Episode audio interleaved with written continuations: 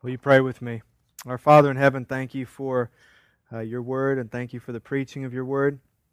God, thank you that we can um, draw truth from your word, and we can be changed because of it. So we are thankful to be in this place and to have your book and to have your Holy Spirit among us and to be with your people. And God, we hope that you'll be glorified today and that you will be worshiped as we uh, attentively listen to what you might have to say. We ask you help us in this time to be um, honorable to you, to be pleasing to you, glorifying to you. Free us from burdens that may be distraction right now so that we could uh, listen, to be quick to listen, and then to not merely listen, but to do what your word calls us to do. We love you and pray these things in Jesus' name. Amen. Today is our last sermon in the Genesis series. Then we'll move on to a topical series for three weeks called Church Matters. And then we'll move into uh, an expository verse-by-verse series through the book of Colossians. So, looking forward to all of that.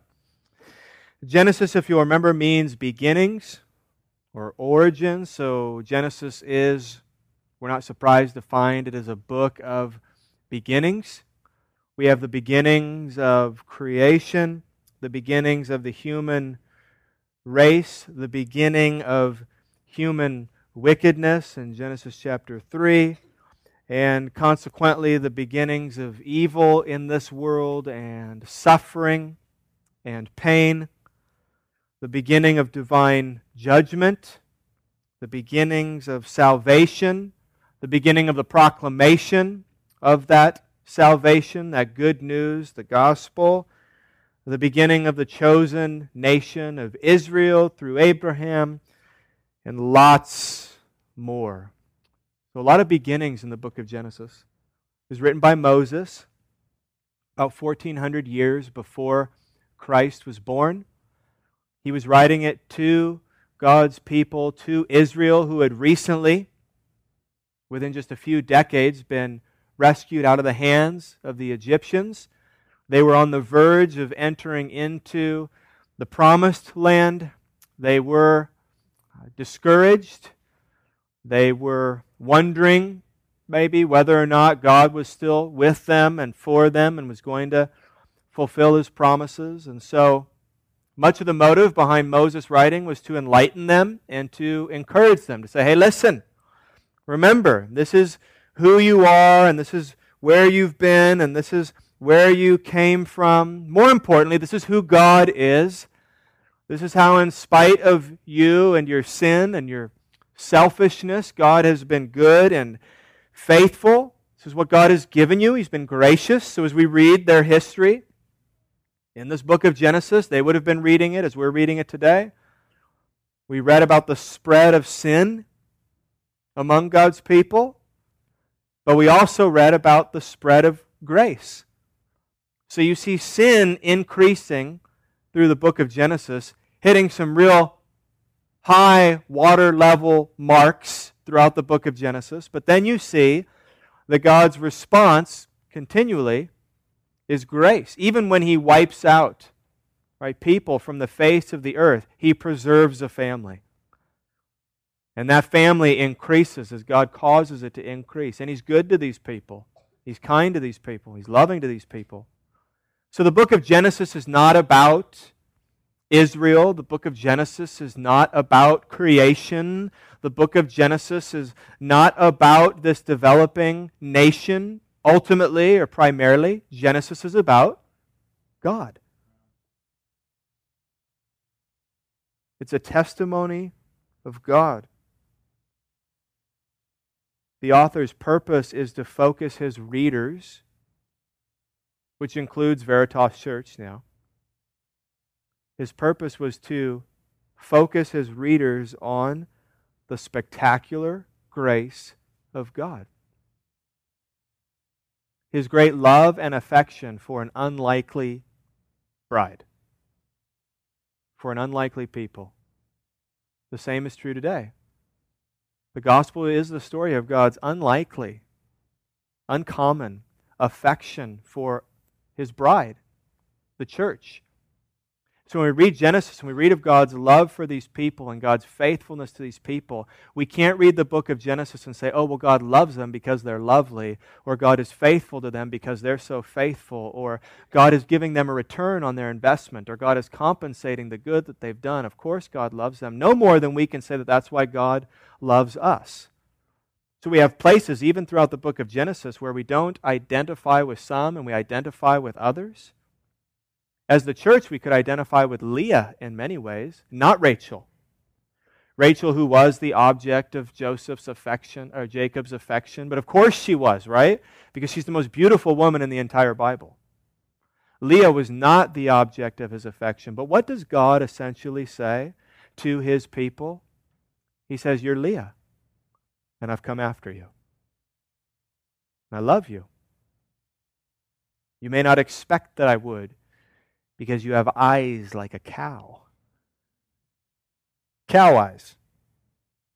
He says, I love you and I've set my affection on you. He reminds his people of that in Deuteronomy chapter seven. Why has the Lord been so good to us? Why has the Lord set his affection on us? And he says, well, it's not because you're some great nation. And the answer is basically, as it always is, God loves you because he loves you. Well, why? And we want to turn that inward and find something in us that attracts God to us. But that's not what the gospel teaches. There is nothing in us. That's why God's love is so great. That's why it's so precious to us. Because we don't feel, we can't feel entitled to it. We can't feel as if we deserve it. So now we're at the end of the book of the Genesis. Uh, the last of the patriarchs, Jacob, is now dead. Joseph is going to die here at the end. Joseph, who we've come to know and love. But before Moses is done writing, before God is done writing this book through Moses, there is one last truth to encourage and enlighten this book's readers. Derek Kidner, in his commentary on the book of Genesis, went so far to say that Genesis fifty, verse twenty, is the most theological assertion in the entire book of Genesis. Way to end on a high note, right? He says, this is the climax of the book of Genesis right here. His opinion was that the most important theological assertion in the entire book is right here in verse twenty of the last chapter. I'm not sure if it is the most important theological assertion in the entire Bible, but it is certainly an important one. And so it's going to take the bulk of our time this morning. So turn with me to Genesis chapter fifty if you haven't. And let's begin in verse fifteen. Let's read through these last words all the way through verse twenty-six. Let's understand what's happening. And we'll come back and spend most of our time on verses eighteen through twenty-one, where this massive theological assertion is made by Joseph. Verse fifteen. When Joseph's brothers saw that their father was dead, they said, "It may be that Joseph will hate us and pay us back for all the evil we did to him." Joseph's brothers are worried. You remember the great evil they committed against Joseph? Sold him into slavery, dismissed him from their family and their minds forever. They've been reunited. It's gone well so far, but their fear is that it's gone well because dad was around. Okay, what do little boys do when dad's not around? Are little boys prone to behave better when dad is not around, or worse when dad is not around? Are grown boys? This is why in Colossians we have to be reminded, hey, you who are working at your job, don't just work really hard when your boss's eye is on you. Right? All of a sudden you're really busy, right? You know, all these notes and things are spread out all over your desk. Ten minutes later you're playing Angry Birds. Same is true with kids, right? Well, these are grown men. But their fear is that Joseph has treated them this way and been gracious and kind to them. And maybe part of that is that dad was still living. And now that dad is dead and not around anymore, maybe they're going to feel the full vent of his anger. So they're aware of a couple things, right? They're deeply aware of, number one, their guilt before Joseph. So they know what they deserve. They know what they've done. And they're also, secondly, deeply aware of the power their brother has. I mean, Joseph is second in command in Egypt. He can do whatever he wants with these boys. And so, keenly aware of their guilt and keenly aware of the power that Joseph has, what do they do? They plead for mercy. Which is a picture, by the way, of every soul's standing before a holy God. And the moment you became a Christian was the moment, wasn't it, that you became deeply aware of your guilt before a holy God, and you became deeply aware of the power that He had as judge, and you pleaded for mercy. It's as if you are standing in a courtroom, you have been found guilty of murder, and you are awaiting sentencing. And by the way, the one you murdered is the judge's son. So imagine that. That's us before God. It's also these brothers. It's the magnitude of what is happening when we read of these brothers before their elder brother Joseph. Verse sixteen, so they sent a message to Joseph saying, your father gave this command before he died. Now, Jacob may have told his brothers this. We, we don't have any record of it. Maybe Jacob told them this. They may be making it up. They may feel desperate. Hey, Dad said this. It's a great time to use that line because Dad's dead. It can't be validated. They may just be desperate. Regardless, regardless, what we read now is they do make a very humble and good confession. This is good what they say.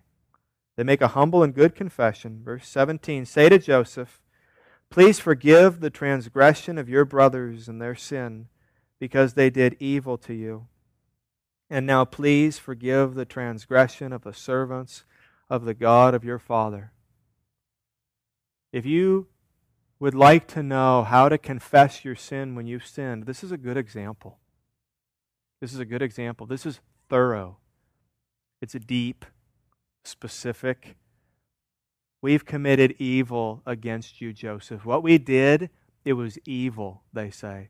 It was transgression. It was a breaking of God's law. We sinned against you. We sinned against our dad. And we sinned against our Almighty Father. This is what they say in their confession. Some may need to come a long way when it comes to confession. Confession, admittance of guilt is necessary if people are going to be reconciled. And it doesn't cut it to just say, I'm sorry. I'm sorry for what? I'll work with my boys sometimes. I think we just had it over the weekend and something happened. And what I usually do is just put them in a room and tell them to work it out. And sometimes they work it out and sometimes they don't. But when they come out and say they work it out, I say, okay, tell me what happened and what you said and what you did. And oftentimes nothing happened. They just said, let's just tell Dad that we worked it out and then we can go about playing. And I tell them, well, the problem is you, this is going to come up again in a few minutes. And you've got to be, we got to get a clean slate here. We got to reconcile. So, and sometimes we have to talk through this. Say, okay, well, let's talk about it. Um, so-and-so, you have anything you need to say? So-and-so, you have anything you need to say? Yeah, I'm sorry.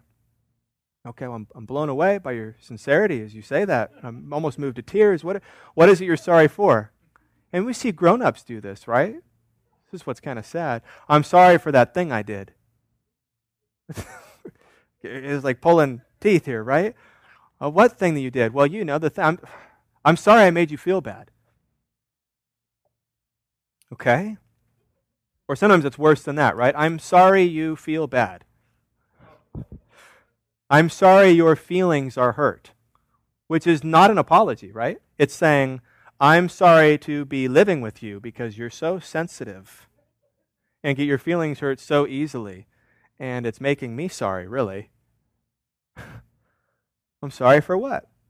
I'm sorry for the things I said. And sometimes we got to really drill down, right? Say, son, what did you say? I'm sorry I said this. I've watched it with kids. I've watched it with adults. Only then can maybe some walls of hostility actually begin to come down when we admit our guilt. Well, these boys do a good job here. It's thorough. It's specific. We're without excuse. We don't deserve anything good here, but they plead for mercy. And then we are not surprised by Joseph's response, are we? I wonder if they were. I'll bet they were. I'll bet they were respond by Joseph's response, but we're not surprised. Big crybaby Joseph, last part of verse seventeen, Joseph wept when they spoke to him. Joseph wept when they spoke to him. Don't you love that about Joseph? There are times to cry. There are times to weep. And he knows the right times. Okay? He, he lets it out when it is appropriate and good and right. This isn't a, a bottle of milk didn't just get spilled on the coffee table, right? This is significant. Now, we know that he had forgiven his brothers a long time ago, but how good would that have been for him to hear this open and humble confession? Have you been on the other end of that before? Maybe you've had someone that sinned against you, and you had to come to a point in your life, regardless of whether or not they apologized, where you had to let it go and you had to move on with your life. And so you forgave them in your heart, we might say. And then maybe unexpectedly, after years, that person came to you and gave a humble and open confession. Do you remember the effect that had on you? It was major, wasn't it? It was major. No, some of you, as I'm saying that, you still long for that person to come to you. And, and you know they could say a few words and it would affect your life dramatically. Oh, Joseph is overcome with emotion here. He, he weeps again before his brothers. Joseph wept while they spoke to him. Verse eighteen through twenty-one. His brothers also came and fell down before him and said, "Behold, we are your servants." But Joseph said to them, "Do not fear, for am I in the place of God as for you? You meant evil against me, but God meant it for good, to bring it about that many people should be kept alive as they are today. So do not fear, I will provide for you and your little ones." And he comforted them and spoke kindly to them. So we'll come back to that surprising response. Verses eighteen through twenty-one. Let's finish out the chapter. Verse twenty-two. So Joseph remained in Egypt, he and his father's house. Joseph lived one hundred ten years, and Joseph saw Ephraim's children of the third generation. The children also of Machir, the son of Manasseh, were counted as Joseph's own.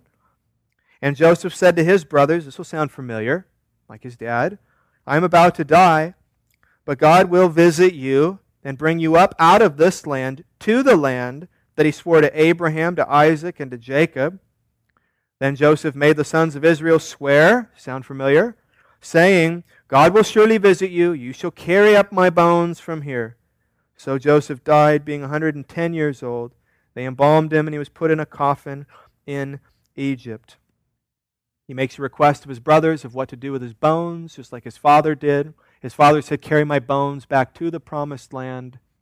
Joseph said, "Go ahead and put my bones in a coffin here in Egypt, but when God visits you and rescues you and takes you back to the promised land, then gather up my bones and take them with you." So he, like his father, is faithful to the end, is thinking about God's great promises to the very end. And it happened. It happened.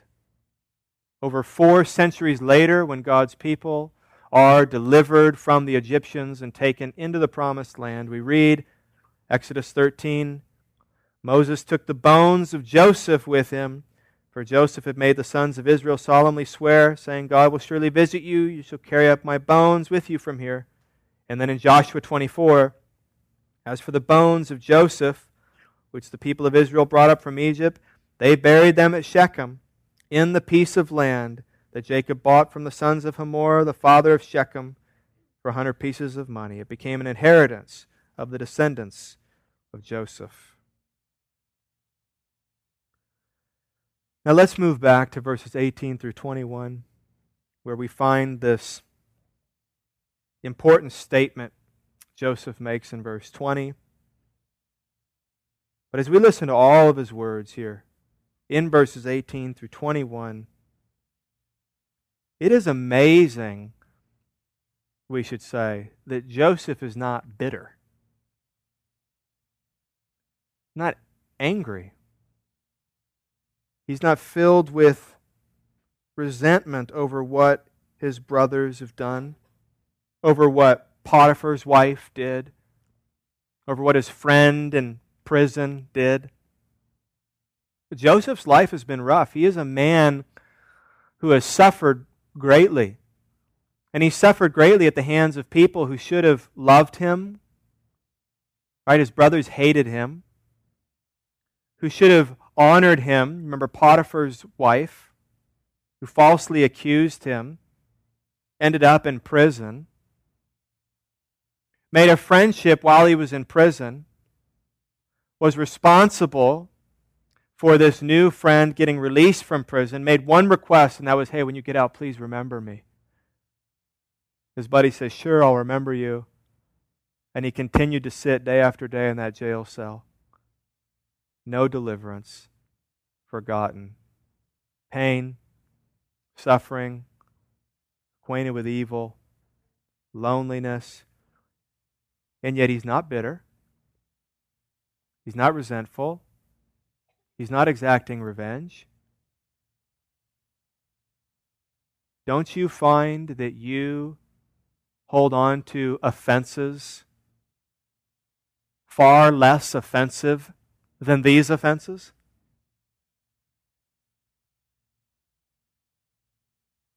What ways have people offended you and me that we hold on to?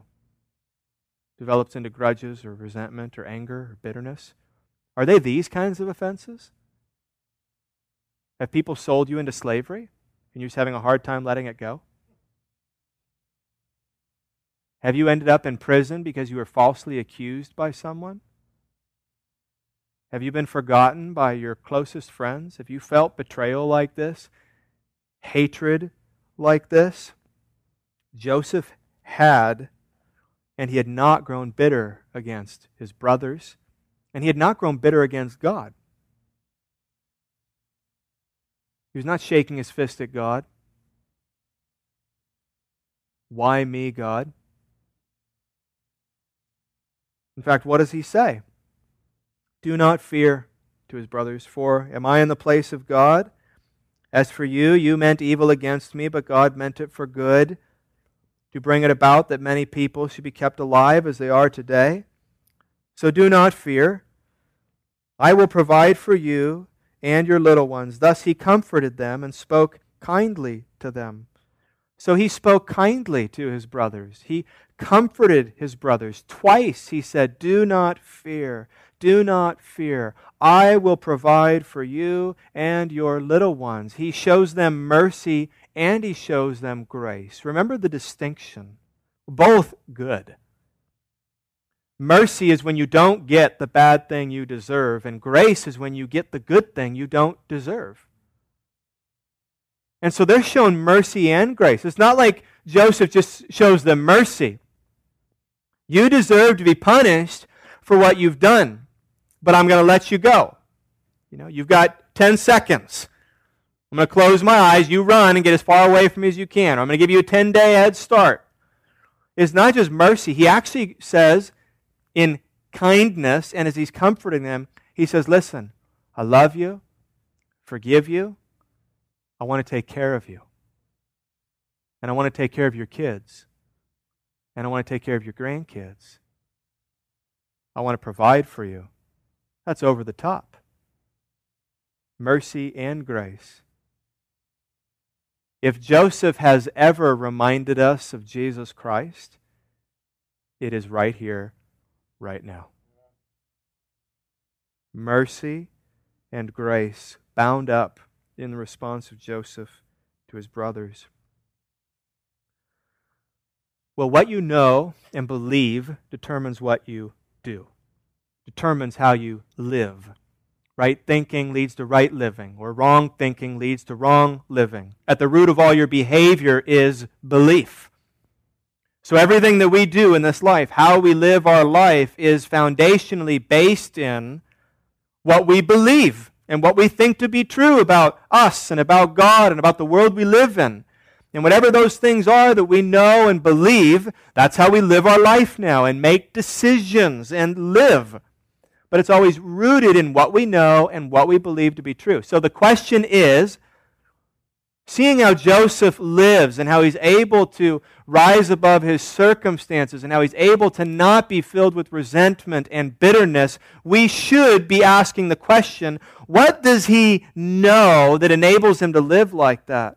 Or what does he believe that enables him to live like that?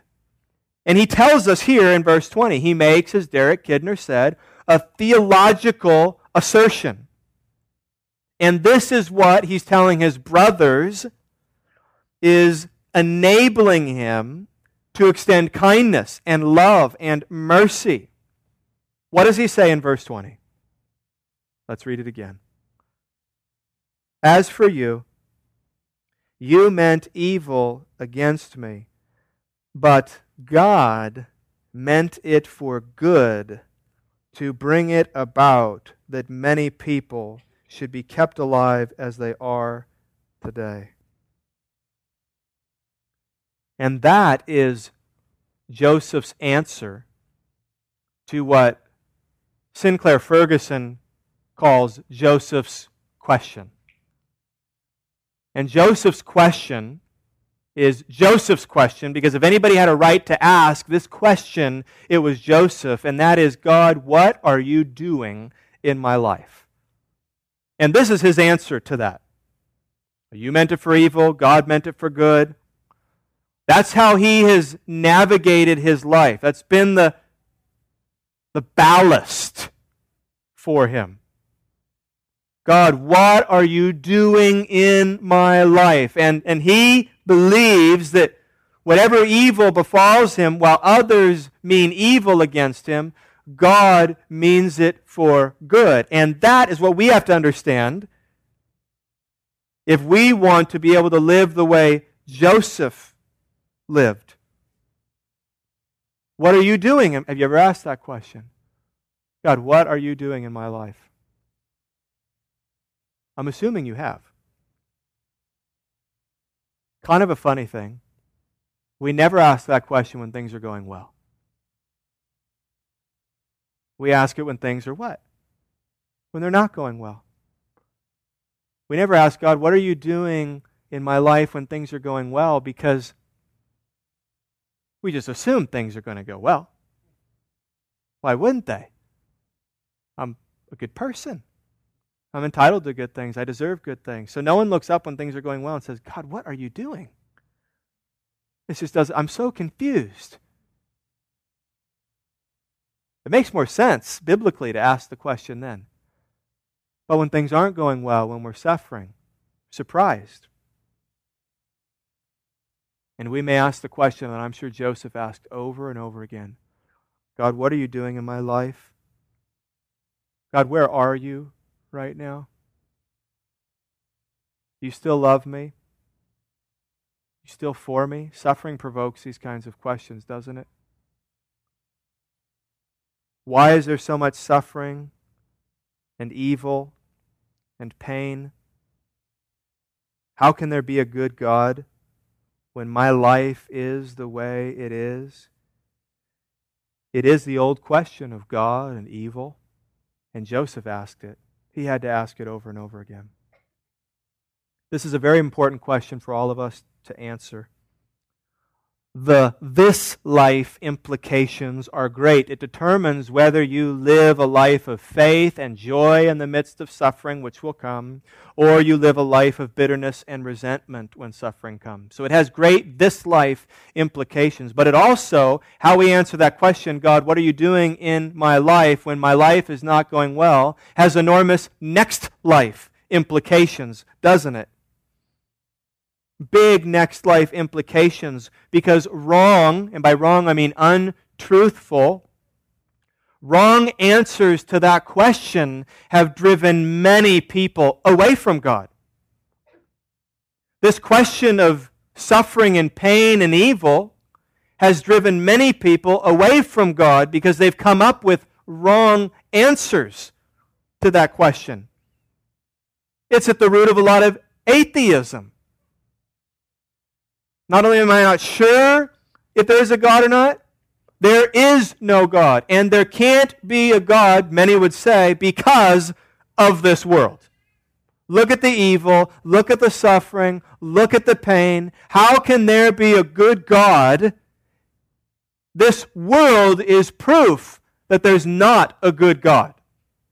You've heard that, right? You don't think Joseph asked that question when he was at the bottom of a pit? One of the earliest ones we have record of bringing up this argument was Epicurus, a Greek philosopher, about two, three hundred years before Christ. He gave a little epigram to describe it. He said, "Is God willing to prevent evil, but not able? Then he is impotent. Is he able, but not willing? Then he is evil. Is he both able and willing? Then he is wicked." You know people with that line of reasoning. Does a Christian just have to fold? Does a Christian not have truth to declare in the face of difficult questions? That is a common today atheistic argument. Actually, though, as just a side note, the atheist has a far bigger problem with evil than a Christian does. Because if there is no God, then there's no such thing as evil. Because if there's no God, there is no moral absolute. And if there is no moral absolute, then there is no standard. And there is no right or reason to say whether something is good or evil or right or wrong. Says who? Well, what does the Christian say? Says God. God says this is evil and this is right. God said this is wrong and this is right. And we are created in the image of God. And we are given the ability through our consciences, as our God is, to distinguish between what is right and wrong and good and evil. And the Scriptures are where God makes it abundantly clear and tells us. And so we live our lives based on God's Word. And we determine what is okay and not okay, and what is right and what is wrong, and what is right and what is evil, based on what God's Word teaches us. But if you throw all that out and say that there is no God and there is no Bible, then the labels of good and evil are assigned arbitrarily, either individually or corporately. They're just social constructs. Well, you may think it's evil, but I don't think it's evil. You may think it's wrong, but I don't think it's wrong. And who are you to tell me it's wrong? What's good for you is not good for me. And what's good for me may be wrong to you. There is no absolute truth. So in the atheistic world, evil does not exist. They will encounter evil for sure, and they will know it, but their universe view cannot account for it. But let's study Joseph's answer. What is Joseph's answer to this big question? How has he grappled with it? He says two things. As for you, you meant evil against me, but God meant it for good. So let's break it down. As for you, you meant evil against me. So Joseph did not remain not bitter and not resentful because he convinced himself that his brothers were really good people and they didn't have bad intentions and it was all a big accident. It's okay, I can overlook it. No, he knows that what they did was wicked and evil. And he tells his brothers that. You sinned against me. You committed evil against me. You were evil and you did evil. Well, the Bible expands that and teaches us that it wasn't just Joseph's brothers that were evil and did evil. And Joseph understands this. People are evil and do evil.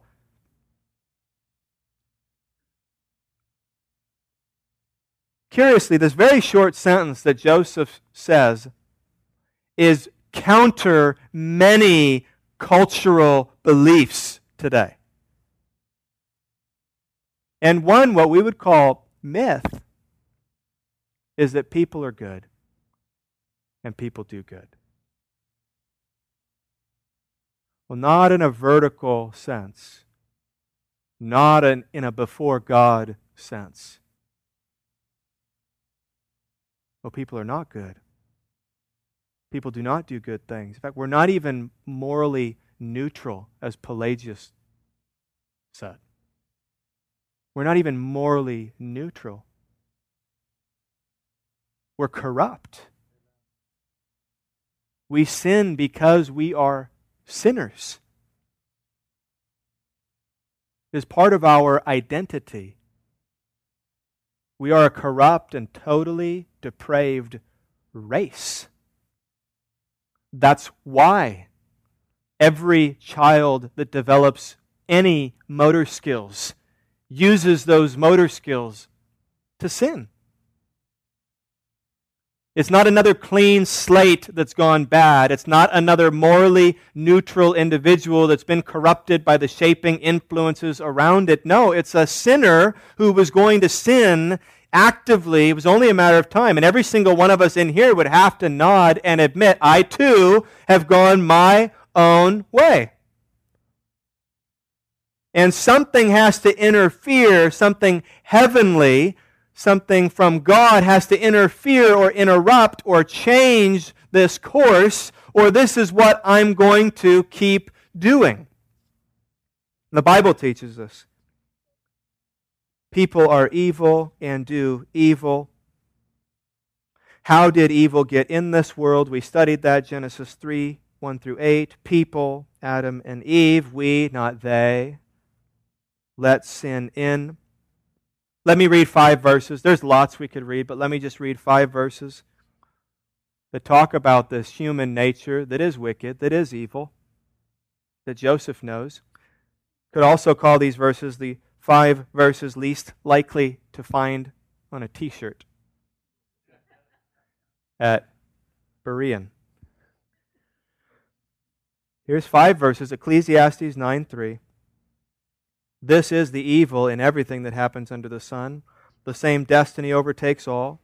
The hearts of men, moreover, are full of evil, and there is madness in their hearts while they live, and afterward they join the dead. Not on a lot of t-shirts.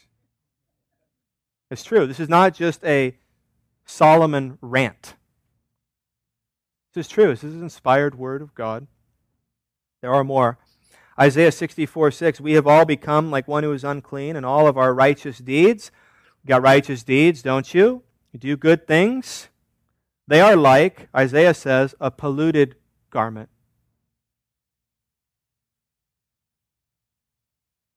Do we think the good deeds that we do are somehow going to pacify a God who is angry over our sin? Do we think that our nice words and our nice thoughts and our nice deeds are going to move God to look the other way and sweep our great sin against Him under the carpet? He says, it's like you're bringing me a pail full of dirty rags. Romans eight seven, the mind that is set on the flesh is hostile to God. It does not submit to God's law. Indeed, it cannot. Now, I hear these verses, and you hear these verses, you say, well, I'm not this way, I'm not this way, I'm not this way, and by the grace of God. That's the important reason.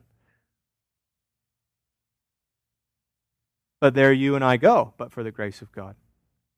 Job fourteen four, who can bring a clean thing out of an unclean? What is man that he can be pure? Or he who is born of a woman that he can be righteous? And Psalm fifty-one five, behold, I was brought forth in iniquity, and in sin did my mother conceive me. People are evil and do evil. Joseph looks at his brothers and says, as for you, you meant evil against me. But now what is the second thing he says? As for you, you meant evil against me, but God meant it for good. Here's what's so important for us to grasp. God meant it for good. He does not say, this is not what this verse says, does not say, as for you, you meant evil against me, but God brought something good out of it. This verse is commonly interpreted as if that's what it said.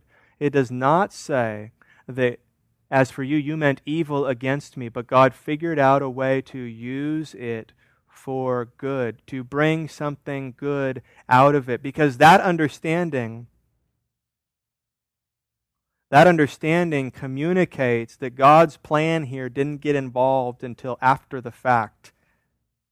And that's when God came in and worked with this material and made something good come out of it. But that's not what Joseph said got him through this suffering life.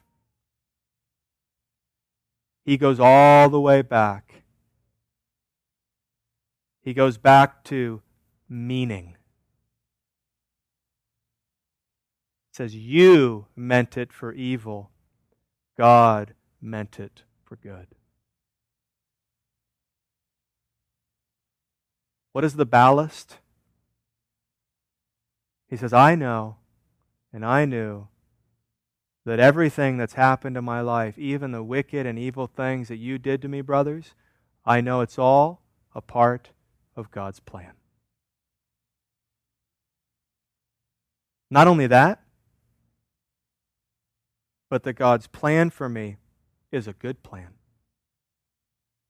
Because He loves me. So I was able to bear some really painful things in my life because I knew, regardless of your wicked, evil intentions, God had perfect, good, pure intentions. And it was all going to work out.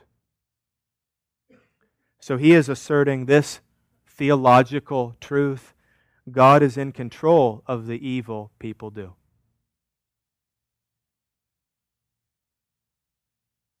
People are evil and do evil. God is not evil and He does not do evil. But, as Joseph clearly says, God is in control of the evil people do. We would say this is part of, formally speaking, the doctrine of the exhaustive sovereignty of God. God is totally sovereign. God is totally in control. It's what it means for God to be sovereign. God does not take His hands off anything or compartmentalize certain facets of the universe and say, I choose not to be sovereign over those things. Because if He did, He would cease to be sovereign.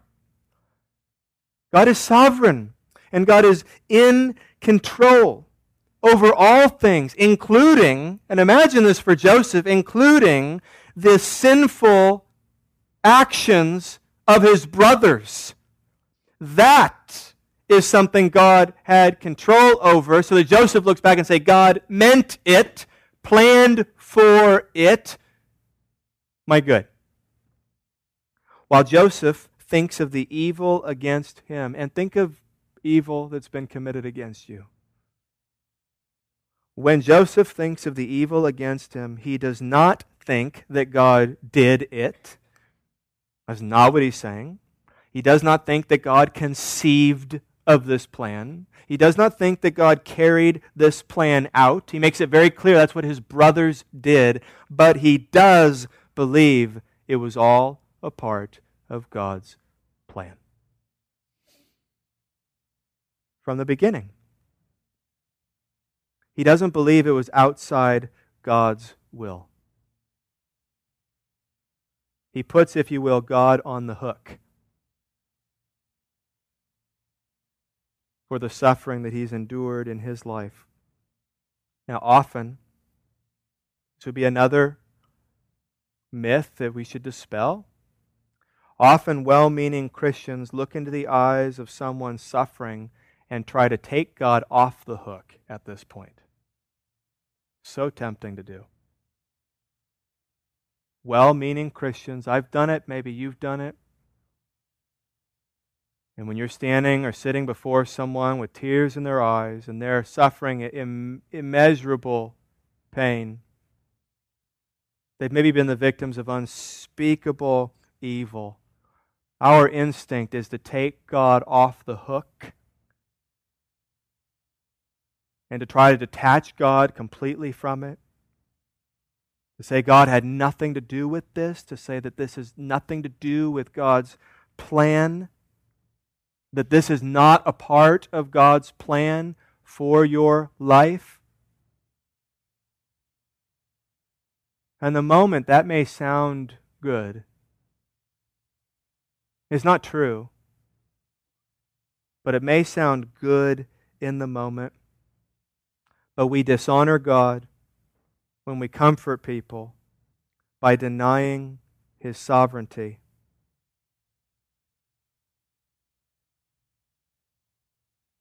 We dishonor God.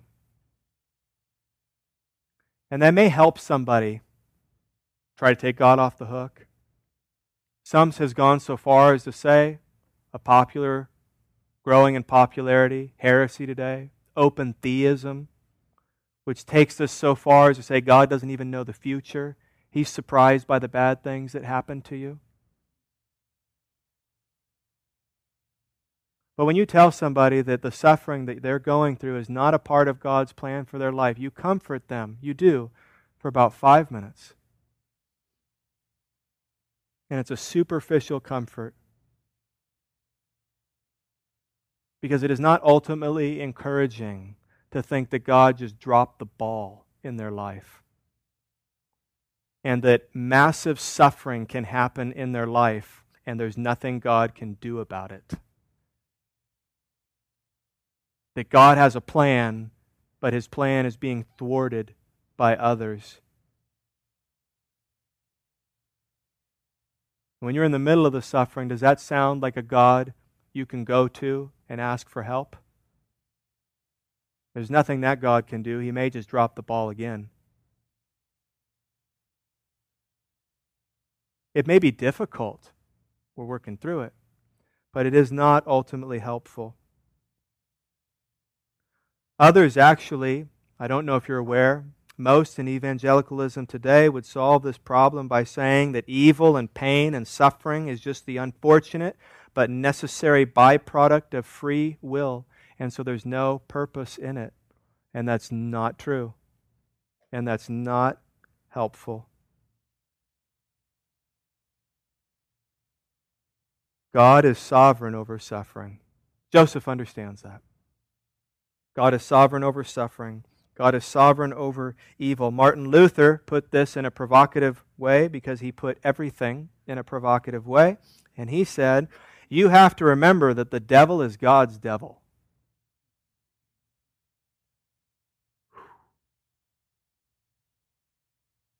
He was saying the devil is no co-equal to God. So the good things that happen in your life are God, and the bad things that happen in your life are Satan, and they're duking it out, and all God wants is just happy, happy, happy over and over and over again. And Satan keeps winning these battles here and there, but ultimately God figures out how to use it in a good way. That's not the message of Scriptures. The devil is a dog on God's leash. He's a dog. And he doesn't do anything without God's permission. Remember reading about that in the story of Job? That wasn't an anomaly. Some more verses.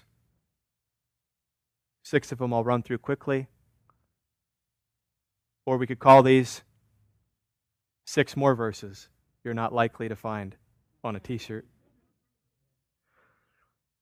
And these are showing us God is sovereign.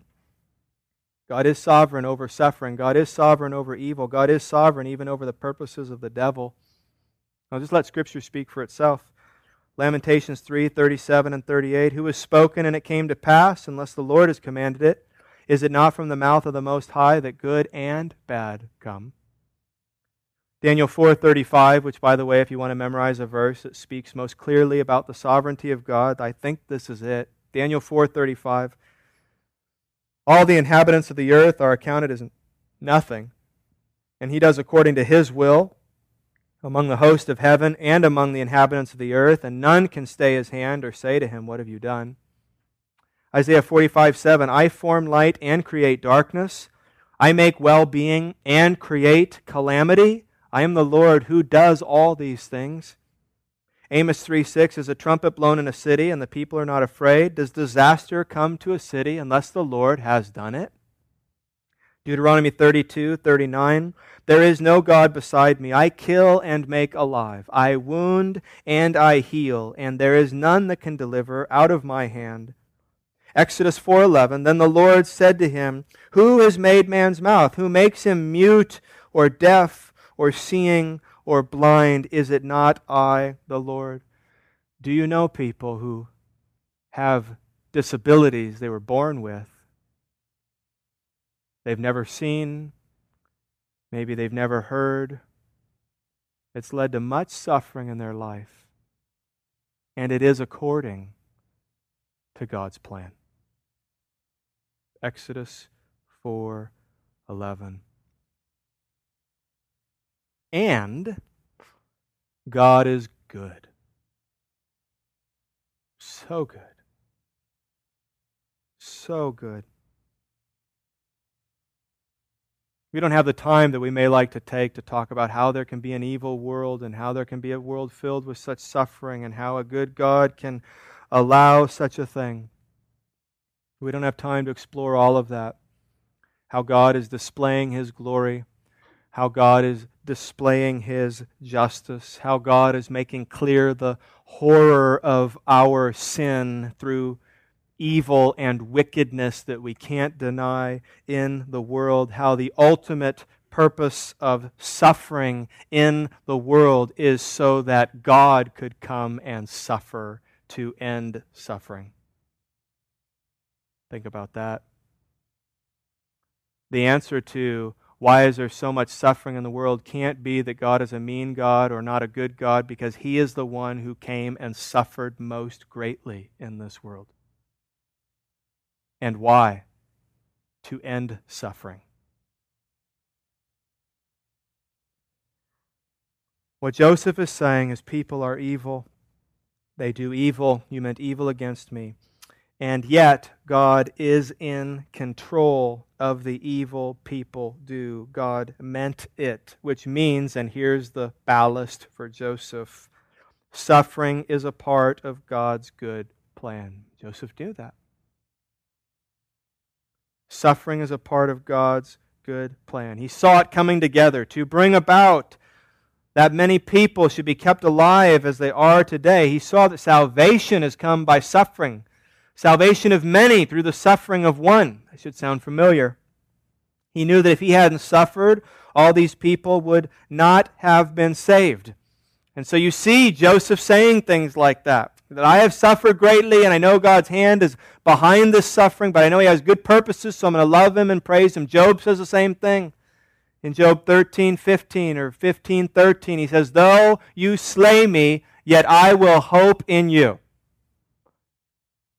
Because God, my hope is in you. I love you. I have totally believed that everything you do is for my good, so that even if you kill me, God, I'm going to be hoping in you and trusting you. Even if you kill me, that's not going to make me think that you're evil and wicked and not in control. Yet I will praise you. Yet I will hope in you. So that's Joseph. That's Job. But what about you and me? Can we apply this to ourselves? Do we have the liberty to do that? Maybe this was just Joseph's life. Maybe it just applied to him. Well, you know, there's a New Testament version of Genesis fifty twenty. Maybe God thought we might think this was only good news for Joseph. And so He inspired Paul to write in Romans chapter eight, verse twenty-eight, what I would call the New Testament version of Genesis fifty twenty. And we know that for those who love God, all things work together for good for those who are called according to His purpose. Does that say the same thing? I think it does.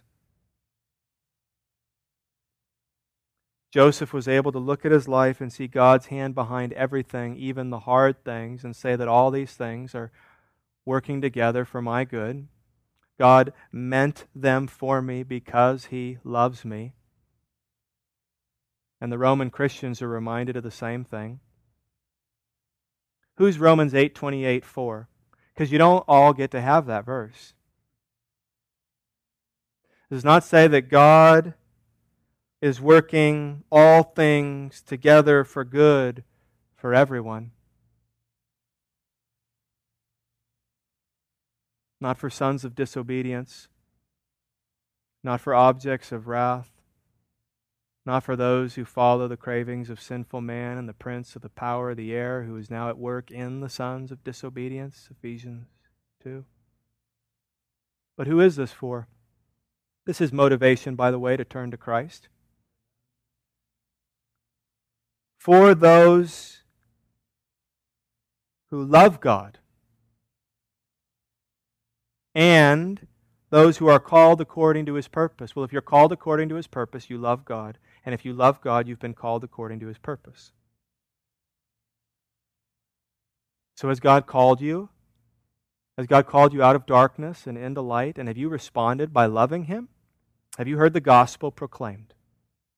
Have you heard the good news? Have you rejected it and spurned it? Or have you accepted it and believed it and loved God? Have you by faith and repentance turned from your sin and turned to Jesus? Have you accepted what you deserve before a holy God? And have you surrendered your life completely to Him to make Him Lord, Savior, and treasure over all your days? If you have, then you get this verse. If you have not, you don't get this verse. You can't put it on your t-shirt or your bumper sticker. You have to love God. But if you do, we know that for those who love God, all things work together for good. That is a really big statement. Because what is included, this is a really deep question, right? We're going to get very theological, he says sarcastically. What is included? What in your life, what circumstances in your life are included in all things?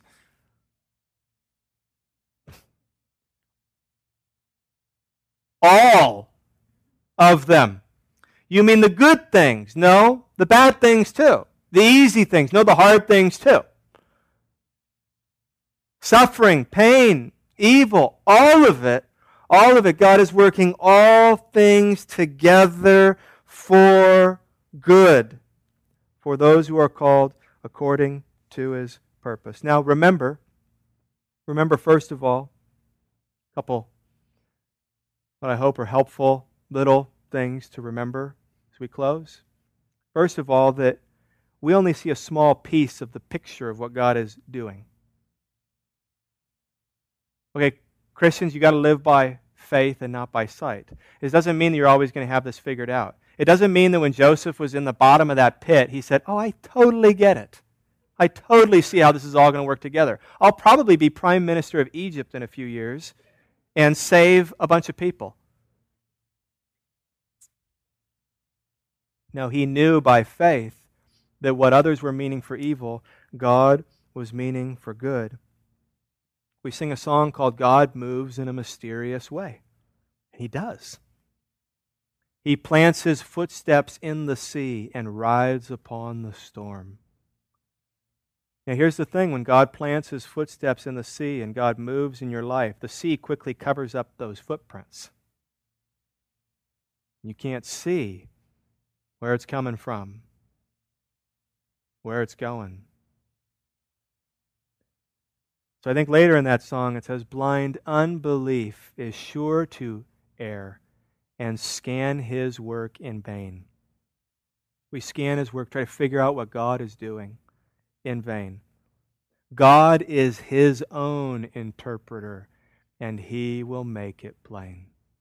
Now, when did He make it plain for Joseph? Chapter fifty, verse twenty? Maybe earlier, we saw the pieces start to come together. But before then, it was by faith. It's also helpful to remember that God is always working in a variety of people. So when we're asking that question, God, what are you doing in my life? The great thing is not to become obsessed with what God is doing in my life, but to yield to His purposes in my life so that He may use my life, fit my life into purposes of blessing and grace for others. A lot of times the things that God is doing in your life that you don't understand, and if He told you, you wouldn't even understand it. And you wonder, God, what are you doing in my life? He may be thinking, well, I'm doing this in your life, but I'm also, through this, doing something in someone else's life. Who's watching you suffer? Who's connected to you? Or I'm doing this so that someday you're going to be able to comfort somebody else who comes into the same situation that you're in. Or Paul, when he writes to the Romans, understands that his suffering is for them. He says, we're being killed all day for you. For your sake, we are being killed all the day long. We are regarded as sheep to be slaughtered. Well, how does that work? Well, they were suffering greatly, and they were suffering with faithfulness and joy so that others could be totally encouraged that God really is good. God really does have a plan. And then finally, here, crystal clear what Joseph is saying. What man means for evil to destroy God's purposes, God irreversibly means and uses for good. And that's different than saying what man means for evil to destroy God's purposes. In spite of that, God still accomplishes His good purposes. It's different than that. It's not saying that God accomplishes His good purposes in spite of people's evil purposes. It says that God accomplishes His good purposes through the evil purposes of man. Now, can you think of the greatest place that ever took place? At the center of the gospel that we preach and proclaim week in and week out is the very issue of evil and the sovereignty of God. That is where they meet most clearly and most profoundly, is on the cross. On the cross, we find the greatest evil and the greatest good. The greatest evil ever took place on the cross. The murder of God. Nothing more evil has ever been done. The greatest evil took place on the cross, and the greatest good took place on the cross. The salvation of God's people. It was the evil plans of men that God meant for good. So on the cross, Satan meant to crush God. And friends, what happened on the cross? God crushed Satan. All of it planned by God to the very last detail. I'll close with one of many verses that tells us so. Acts four twenty-seven and following. For truly in this city there were gathered together against your holy servant Jesus, whom you anointed, both Herod and Pontius Pilate, along with the Gentiles and the peoples of Israel, to do whatever your hand and your plan had predestined to take place. Let's pray. Our Father in heaven, we thank You for Your word. And we thank You for this truth, God, that in this world with devils filled, we can know that Your truth abides. God, and we can know that the evil that comes our way is not evil that has somehow made its way through Your defenses. But that graciously, God, You have spread Your hands. And You have let, for very good reasons, some of that darkness through. And we can know and trust now that there's meaning in it, that there's purpose in it. So God, we pray that you would not allow us to waste our suffering. That we wouldn't scan your work in vain, but that we would trust you.